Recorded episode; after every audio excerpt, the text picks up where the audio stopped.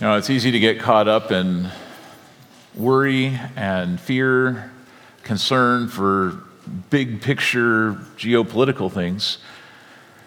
And it's right to be prayerful and considerate of that. But we also recognize that all of those things have their roots in individual people making individual choices.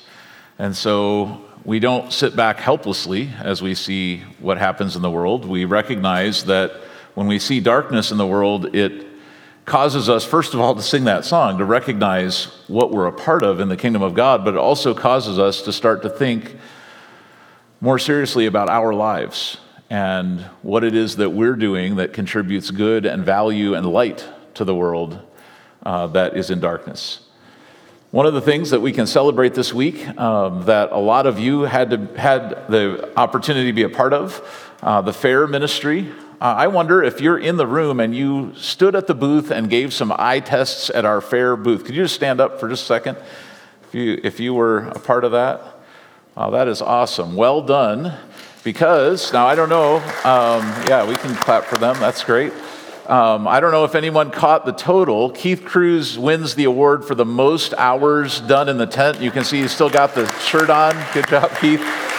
Um, I think it was basically a part time job, maybe even a full time job for you this week uh, being there. So, what was the grand total as of last night? How many eye tests did we give? Yeah, I mean, it was amazing. Like, I mean, a huge number uh, 1,300 something, maybe up to close to 1,400 tests given. And each of those people, we did the simple eye test. That was kind of an opportunity then to talk to them about their life vision, to give them a little bit of a little card that helps them download a tool from our website to think about their goals and not only their physical sight, but also what they see for their future, how God can be a part of that. Uh, and also, each test that was given unlocked a donation um, that, was, that is now going to help people both here and in Africa with eye care, and particularly in Africa, eye surgeries that are very affordable in our context, but to them would be very out of reach. And, uh, and I don't know what the official number is, but certainly close to 100 of those uh, being funded. And so that's really exciting that um, all of you participating and a whole bunch of the community participating uh, kind of made this, this neat thing happen at the fair. So thank you for those of you who are part of that. And, uh, and we will now pray that the Lord will, will work in people's lives, especially as they now think about their vision going forward. You know, with the eyes that we see with, uh, that's our physical vision. We hope everybody gets to live with 2020 as long as possible. Um, but when it comes to the more important type of vision, that's where you see yourself going uh, in your relationship with God. So we want to challenge people that direction. Uh, the other thing I wanted to mention and kind of celebrate today is that as we get close to Labor Day, start to it's time to start talking about things that our church offers that will help you grow in your faith. Uh, so, the week after Labor Day, we're kicking off a few things on Sunday morning. Uh, I think that's the, the September 12, if I'm thinking about my calendar right, but it's the Sunday after Labor Day Sunday. Um, and on that Sunday, we'll be starting a discipleship group program that you can join into to take next steps in your faith in the Lord and also to forge some connections and friendships.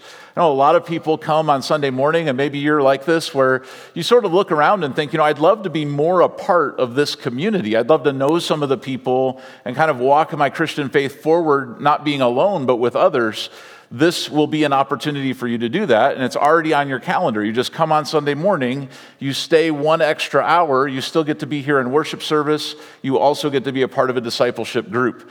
Um, so we have, we're kind of working that out. That'll apply for kids, for teens, for adults. Everybody can be a part of this. And, uh, and so this week in your email from the church, you will get um, a little bit more detail on how that will look, and you'll also get kind of an evaluation tool to help figure out where you should plug in uh, to this new opportunity to walk forward as a disciple. One of the things that's really important to us that we have been aiming to do as we've been building this, uh, this new opportunity is not just to say, let's teach more content. I mean, some, some, we all love doing that, so obviously that's a big part of it. But what we're interested in is what are the skills that help a person walk with Jesus effectively? And that's what we want to target as we think about discipleship. Um, and so there are all sorts of skills that are important. You think about, well, there's prayer and there's giving and there's serving and there's sharing your faith and there's reading the Bible and there's understanding doctrine. And there's all these, these are skills that if we build them, they serve us well our whole lives, no matter where we go. Kind of like, you know, give a man a fish, feed him for a day, teach a man to fish, feed him for a lifetime. This whole thing that we're setting up is aiming to teach you how to fish, to teach you how to follow Jesus, and really to maximize your gifts and abilities for the kingdom. So you might say, hey, first of all, I'd love to connect with more people. It's an opportunity for that. But secondly, I would like to maximize my life. I really want to be as effective as I can in serving Jesus this new system will, will prayerfully be something that will guide you down that road. Um, so, like I said, there'll be something coming in your email this week. If you're not signed up for that, make sure you see one of our staff members or write it down on something, put it in an offering box just so we can get that email to you. Uh, and that'll allow you to sort of assess where you can start um, and then go forward from there. Um, so, really, it's been how long has it been since we've had Sunday school. I mean, it feels like forever, back since March 2020, I guess. And, uh, and so we've been looking forward to that point of reconnection anyway, kind of using that as an opportunity now to be able to step forward and say, how do we follow Jesus forward no matter what happens in this life, in this world? Um, so why don't we just pause? We're going to commit that to the Lord. And I want to ask Mike Ott uh, one of our elders to come, and he is also going to be a key leader. Uh, oh, Callie's coming too, that's great. They're going to be leading what we're calling the level one class, which means that if you're kind of a beginner in following Jesus, hopefully that's on. Um, maybe not. Oh, yeah, there it is. Okay. If you're kind of a beginner in following Jesus, uh, this might be the couple that you would meet and, uh, and they would help kind of guide you forward and learn some of those basic Christian living skills that we're talking about. So, Mike, can you just commit this whole uh, next season to the Lord for sure. us? Sure. Yeah, my, my grandfather, my father uh, taught me to be a fisherman, and, and so Jesus uh, taught me to be a fisher of men, along partnered along with this church. So we're looking forward to getting this this rolling here after Labor Day. So yeah. let's pray. Father God, uh, we sang this morning uh, every people, every tribe, every nation, every tongue. Um, and that includes uh, these people that you've gathered here this morning. So we pray that as we draw near to the start of this, that you would uh, send your spirit to show us what our role, what our responsibility is as a disciple of you, Jesus, and as a disciple maker in this world. So we pray your blessing. We pray for wisdom, also for grace as we move forward. And God's people said, Amen. Amen. Thanks, Mike. Maybe you stick that back up there for Trevor. And thank you, Callie, for. Uh, so there'll be other couples involved in all this. We'll introduce them in the next couple of weeks. Um, I'm excited that what, what I believe this provides is for anyone at any stage in their Christian development, it's a next step. So if you'd say, hey, I feel like I'm already like a, a, thriving disciple of Jesus, I already kind of know the basics and I'm living them, there, there's a step in this for you to take. Uh, or if you would say, I, I feel like I'm somewhere in the middle, I'm not exactly a beginner, but I still need to get my rhythm and actually learn what it means to like live like Jesus lived in my life, there'll be steps for you as well. Um, so make sure you take advantage of that and kind of plan that Sunday after Labor Day, you're going to expand the time that you come to church from just one hour now to about two hours, maybe two and a half, because there's a little bit of break in the middle. And that will not only expand your learning and your opportunity from a spiritual perspective, but it will also help you root into this community and become not just a part of sort of the congregation that worships together, but a part of the family that grows together and works together. Um, so, on that note, let's continue on with our series now A New Way of Thinking really grateful for Pastor Dell sort of initiating this series and helping us kind of get to a new place of recognizing if we want our lives to change and if we want to go the right direction, if we want to grow in our faith, that doesn't happen if we just do what we've always done. We have to change the way we think, we have to change the way we behave. Um, and sometimes that's easier said than done. So in church, we can get all sort of psyched up about changing our behavior. Go, yeah, I'm going to make better resolutions. I'm going to follow Jesus no matter what. I'm going to kick these bad habits to the curb. I'm going to start all these good habits. And then we get home, and the you know, temptation and busyness and stress of life kind of overwhelms a lot of that. And we feel like, wow, how will I ever get out of the rut of just intending good, but never actually taking action toward good? Okay, so just kind of reviewing where we are so far on this road to change, this road of changing our minds that leads to a change of our lives. First, we talked about awareness. Remember the Pharisee and the tax collector? The tax collector was known as a sinner and he didn't hide that. He was well aware. And so when he went to the temple to pray, he said, God, have mercy on me. I need your help. Well, then the Pharisee, who was supposed to be holy, who would, who would have been known as a holy man, he goes to the temple totally unaware of the real condition of his heart. And he's praying these prayers of judgmentalism and one upsmanship and believing that he's better than other people, completely missing the truth. And so here you have this example of the fact that it's possible to be very religious, but not aware of your actual heart condition. Okay, then we talked about acceptance, which means once you, once you see the mess, once you see the reality that is in your life, you start to take responsibility for it. You start to accept that so that on the basis of that, you can change. People who don't want to accept it would you know, try to shift blame to others or try to excuse things away. Uh, maybe they would try to build some other way of, like, you know, kind of answering why this is happening, but they don't want to just sort of accept the reality that they live in and on that basis change. Um, and so we, we talked about how King David was one who had to be confronted with the truth. The lights were flipped on. When he realized what his sin was, he accepted it, he owned it, and on that basis, he was able to repent and move forward. Last week, Pastor Dell talked to us about awe and how when, when you're trying to change your thinking, one of, one of the things that I think holds us all back is that we get wrapped up in our own stuff, our own life. Like it's like we're, we're just, we can't see past the end of our nose. And, and so sometimes if we're really trying to change a behavior, our whole life just becomes about how can I change that behavior?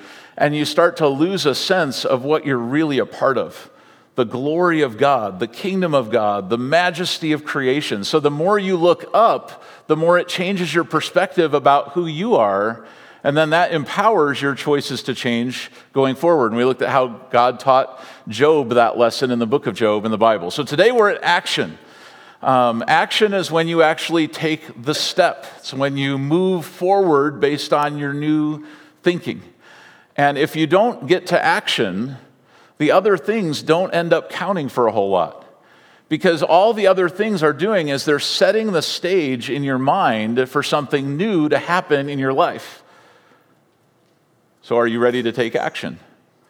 When you see the way of Jesus in front of you, when you see the truth from God's word, when you, when you know that there is a path that is better than the road you're on, are you willing to take a step on that path?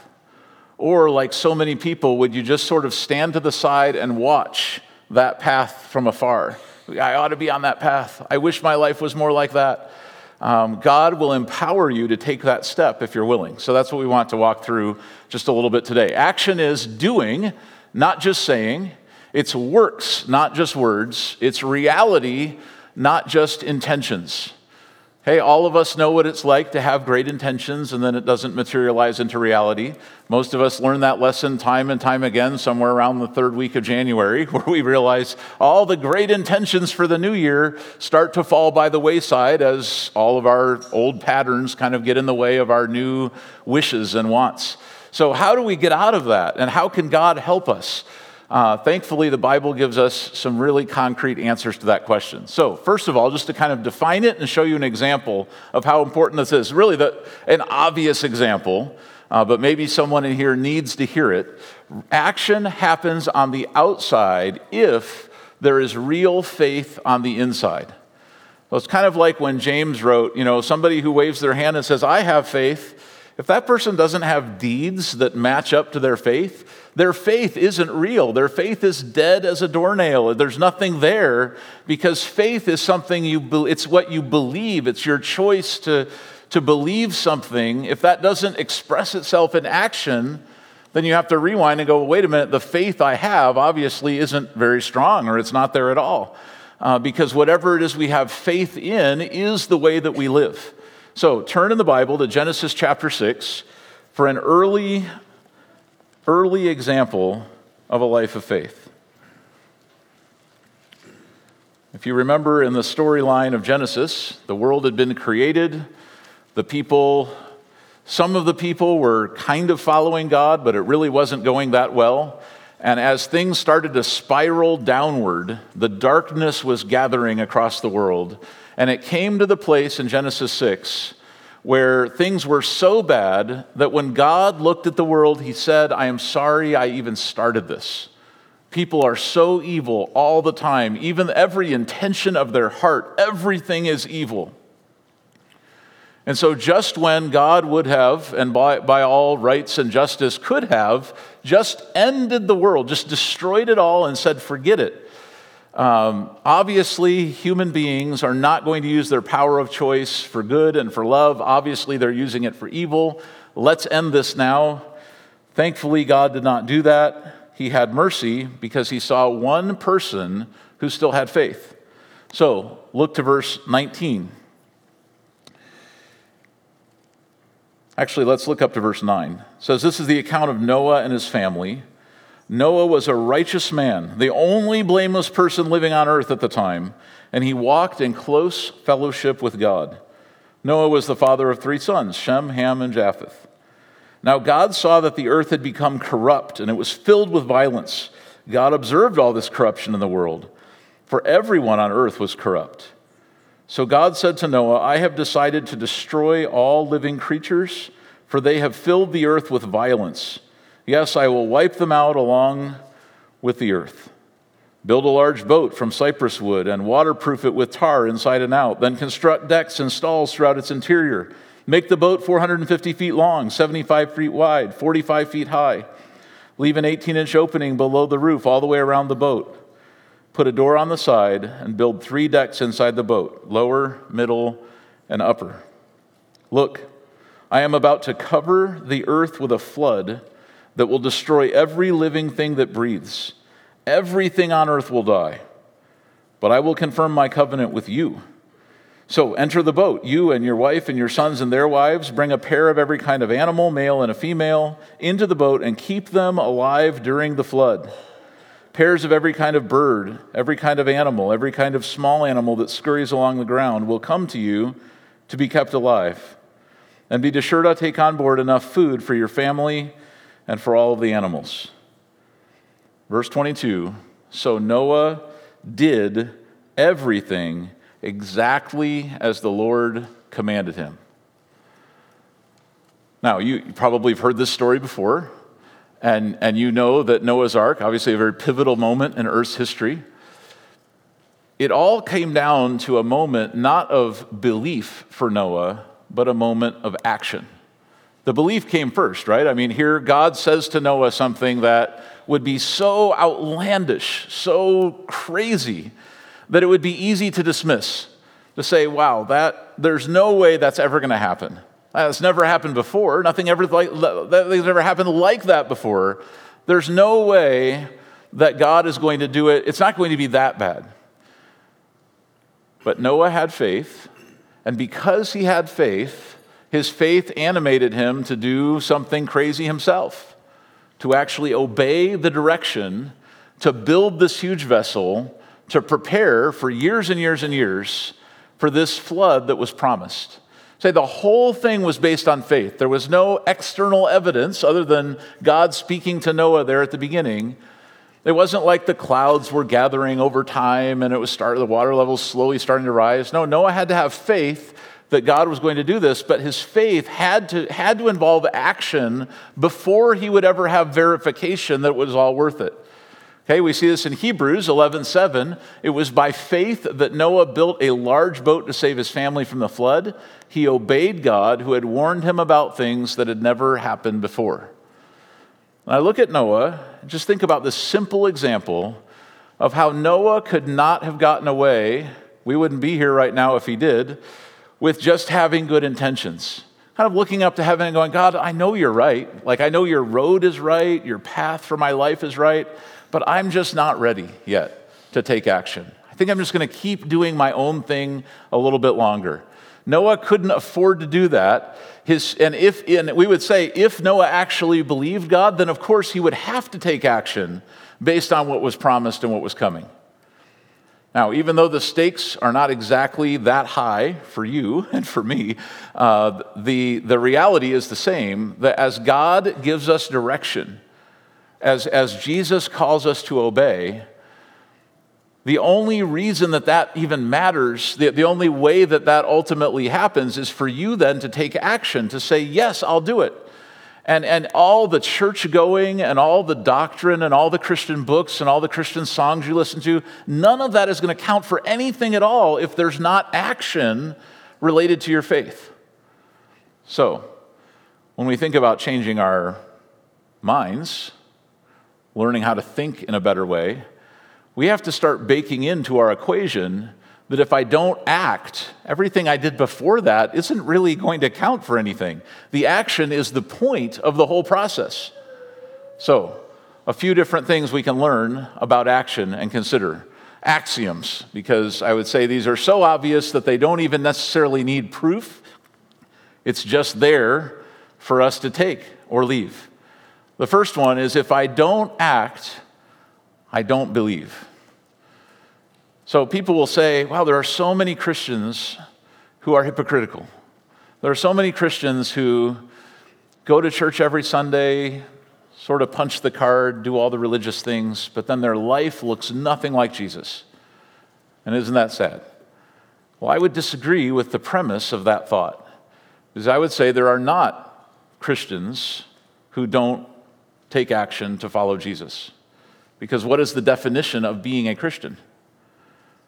Following Jesus. The action is the point, right? So Jesus saves you, He changes you, He transforms you so that you can live a new life.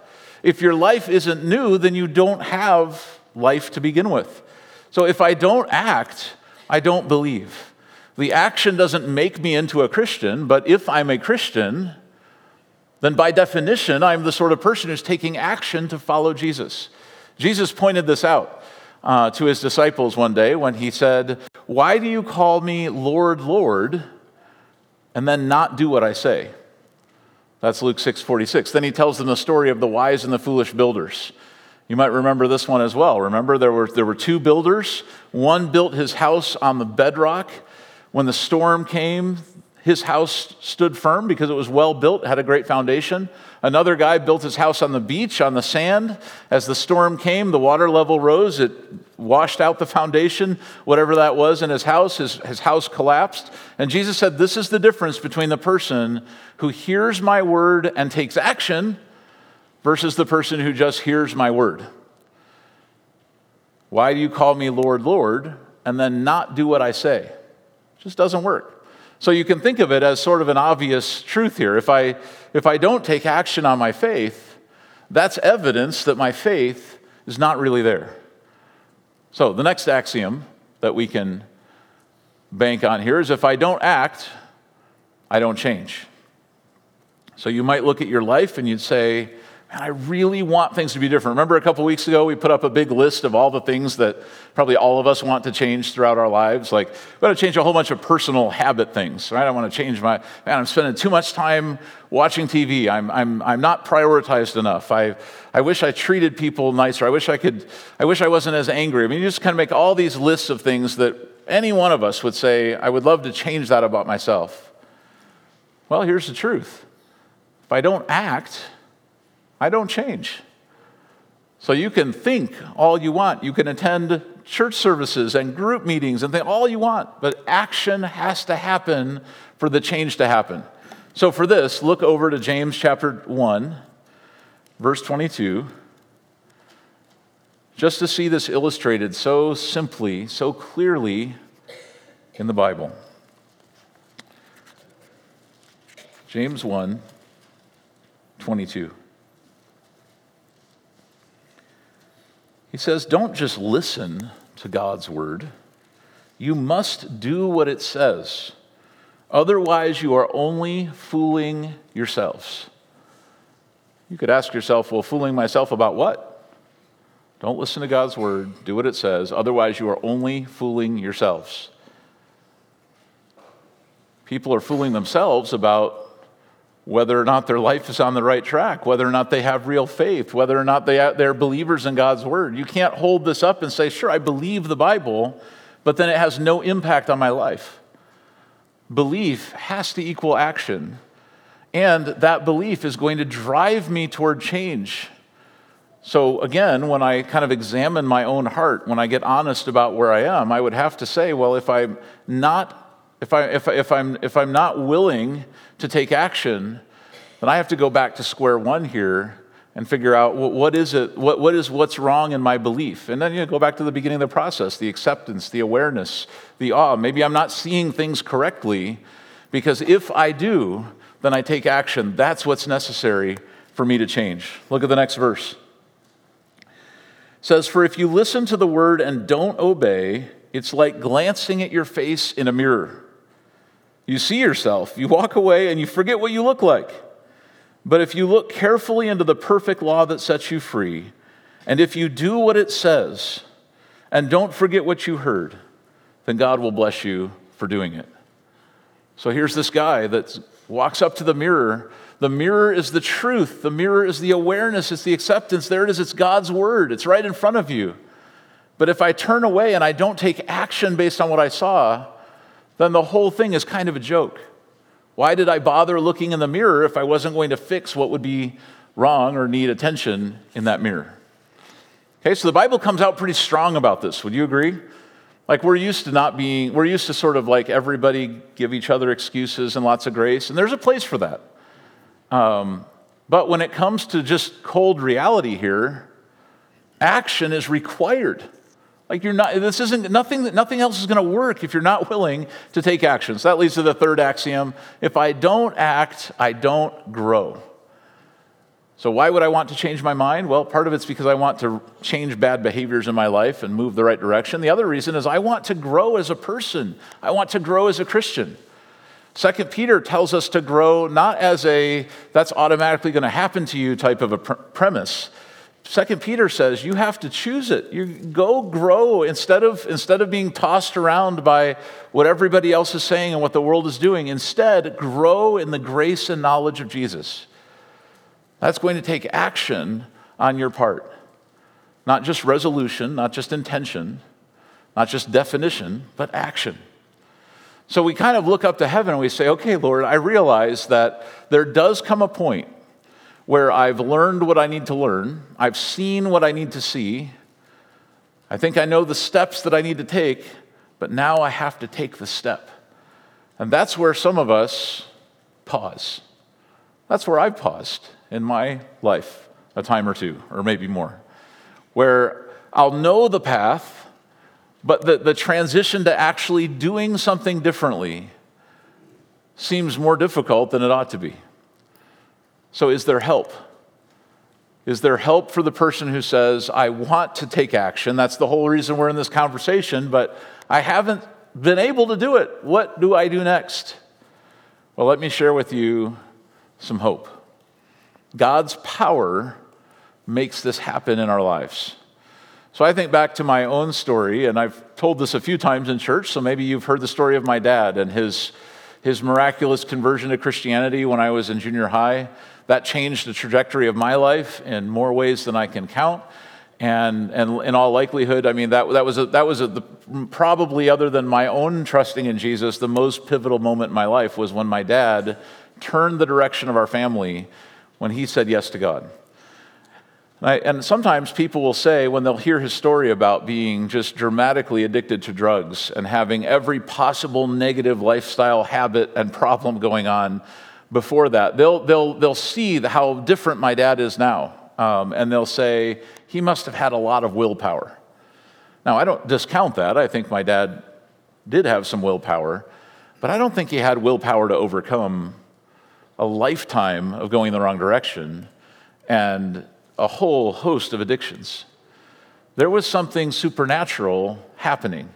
It's not just a willpower. I mean, as they say in the circles out there, it's the higher power, right? I mean, there's more going on than just you choosing to try to turn over a new leaf and do a little bit better. There's power that comes from outside of you. And as believers in Jesus, we know the name of that power, right? So here it is in the Bible Philippians 2 work hard to show the results of your salvation obeying God with deep reverence and fear. For God is working in you, giving you the desire and the power to do what pleases Him. So you look at your habit, that you wish you could change. And you could say, All right, I'm painfully aware. I've accepted it's real.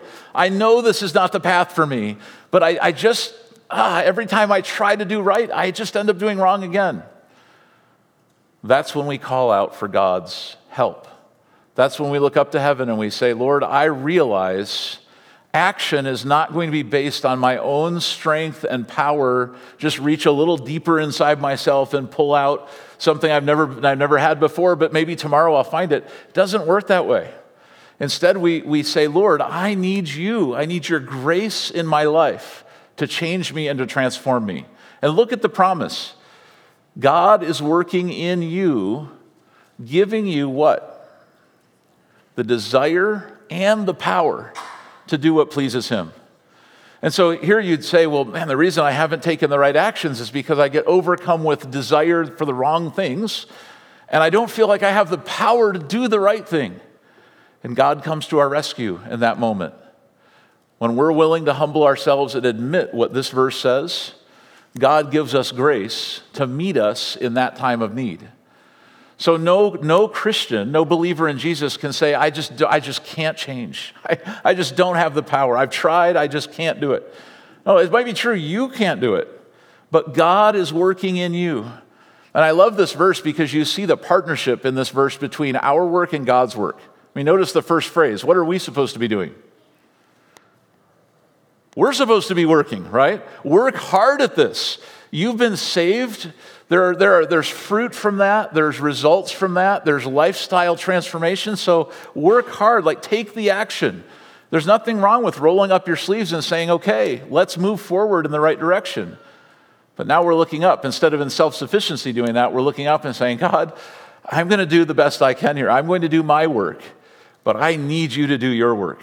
You are working in me to give me the desire and the power to do what pleases you.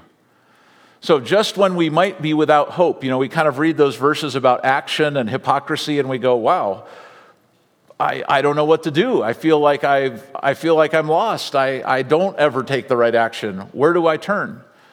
You turn to God. You say, Lord, I need your grace.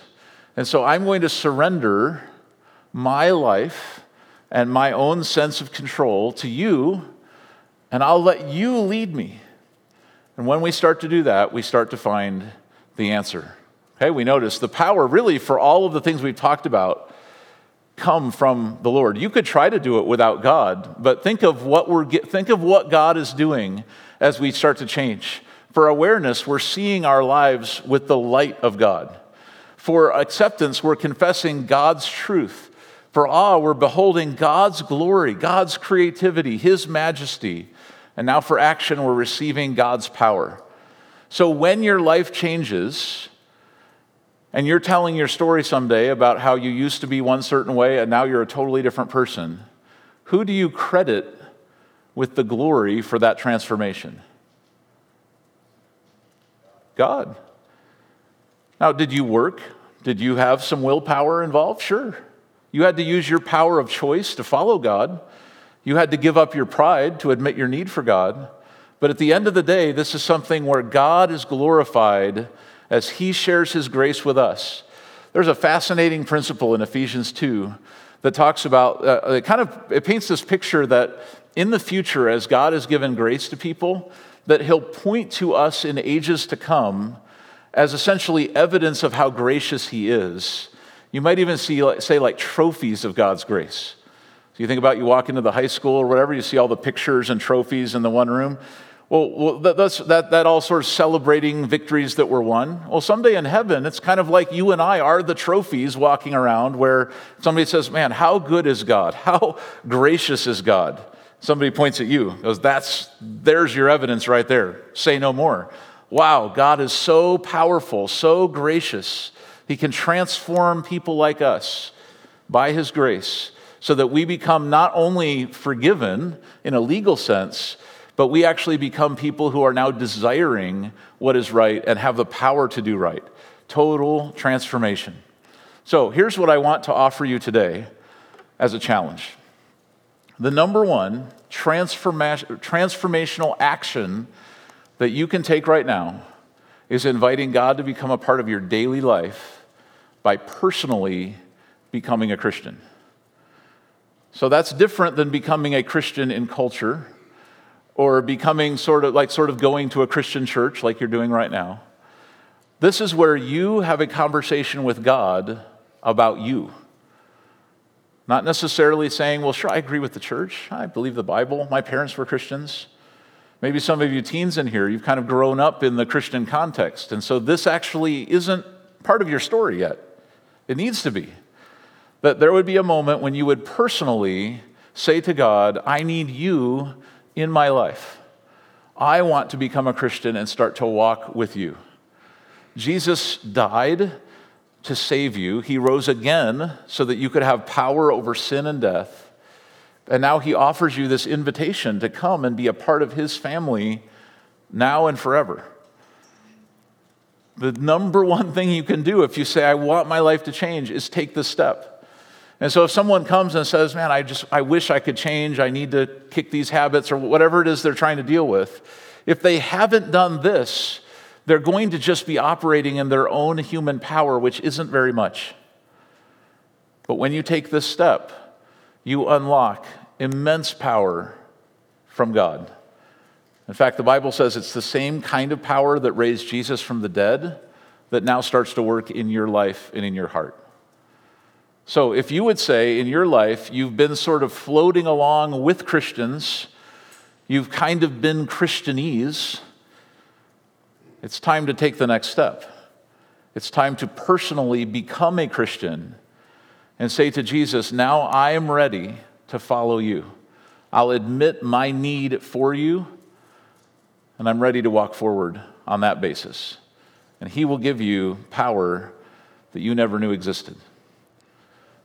So, what I'd like to do is take some time to pray, and then I want to send you out with one practical thing that you can do next. But let's just pray and commit this to God. And as our heads are bowed and our eyes are closed, I just want you to think in the quietness of your own heart. Have you been taking action based on what you say that you believe? If you haven't, why not?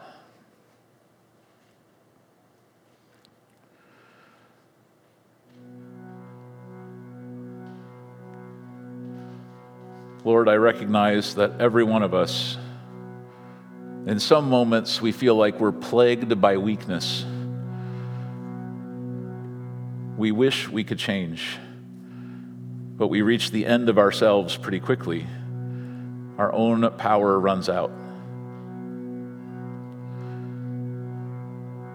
So, Lord, would you give us your grace? Would you do your work in us to help us to desire what is right and then to do what is right.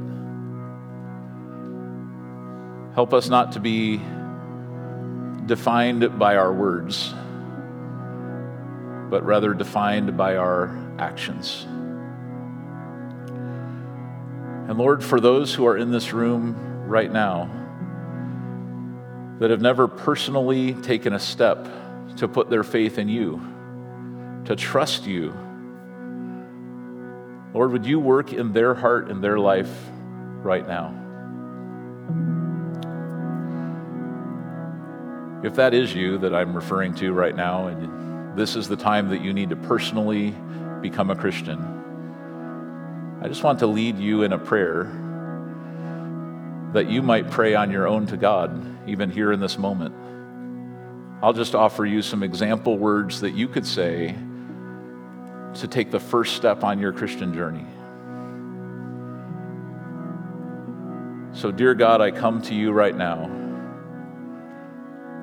and I recognize my great need for you. Lord, I want to follow you. I want to unlock the power that you offer for my life. I thank you for dying for me to pay my debt to justice.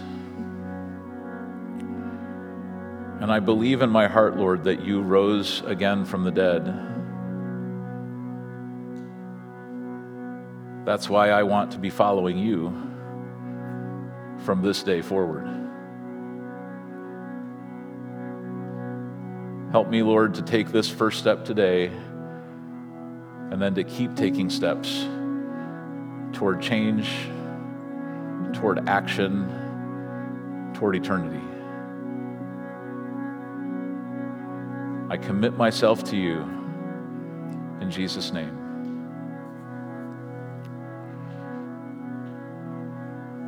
If in your heart that is what you pray, then you've just taken the most important step you can ever take toward becoming a new person. And now you get to see the freedom and the joy and the fresh life that God can pour into your soul. So, we as a church family welcome you to that journey.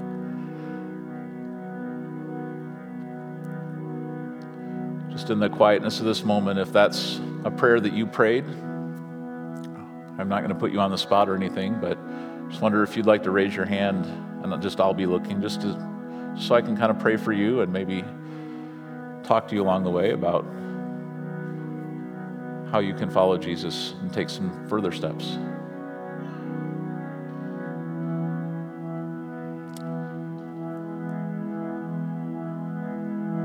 So, Lord, we do thank you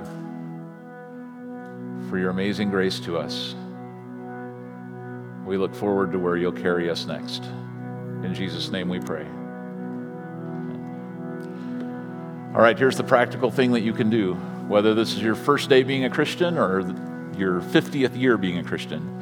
Um, on our church website, if you go there, you'll see it says that there's a free vision tool in the little drop down menu in the corner. You can click that. That's what we were giving away at the fair this week.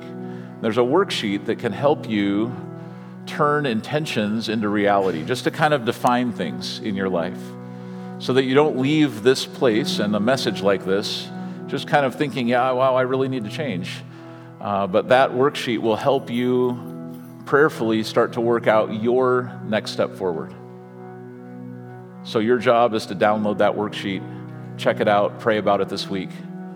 And until next week, God bless you. You're dismissed.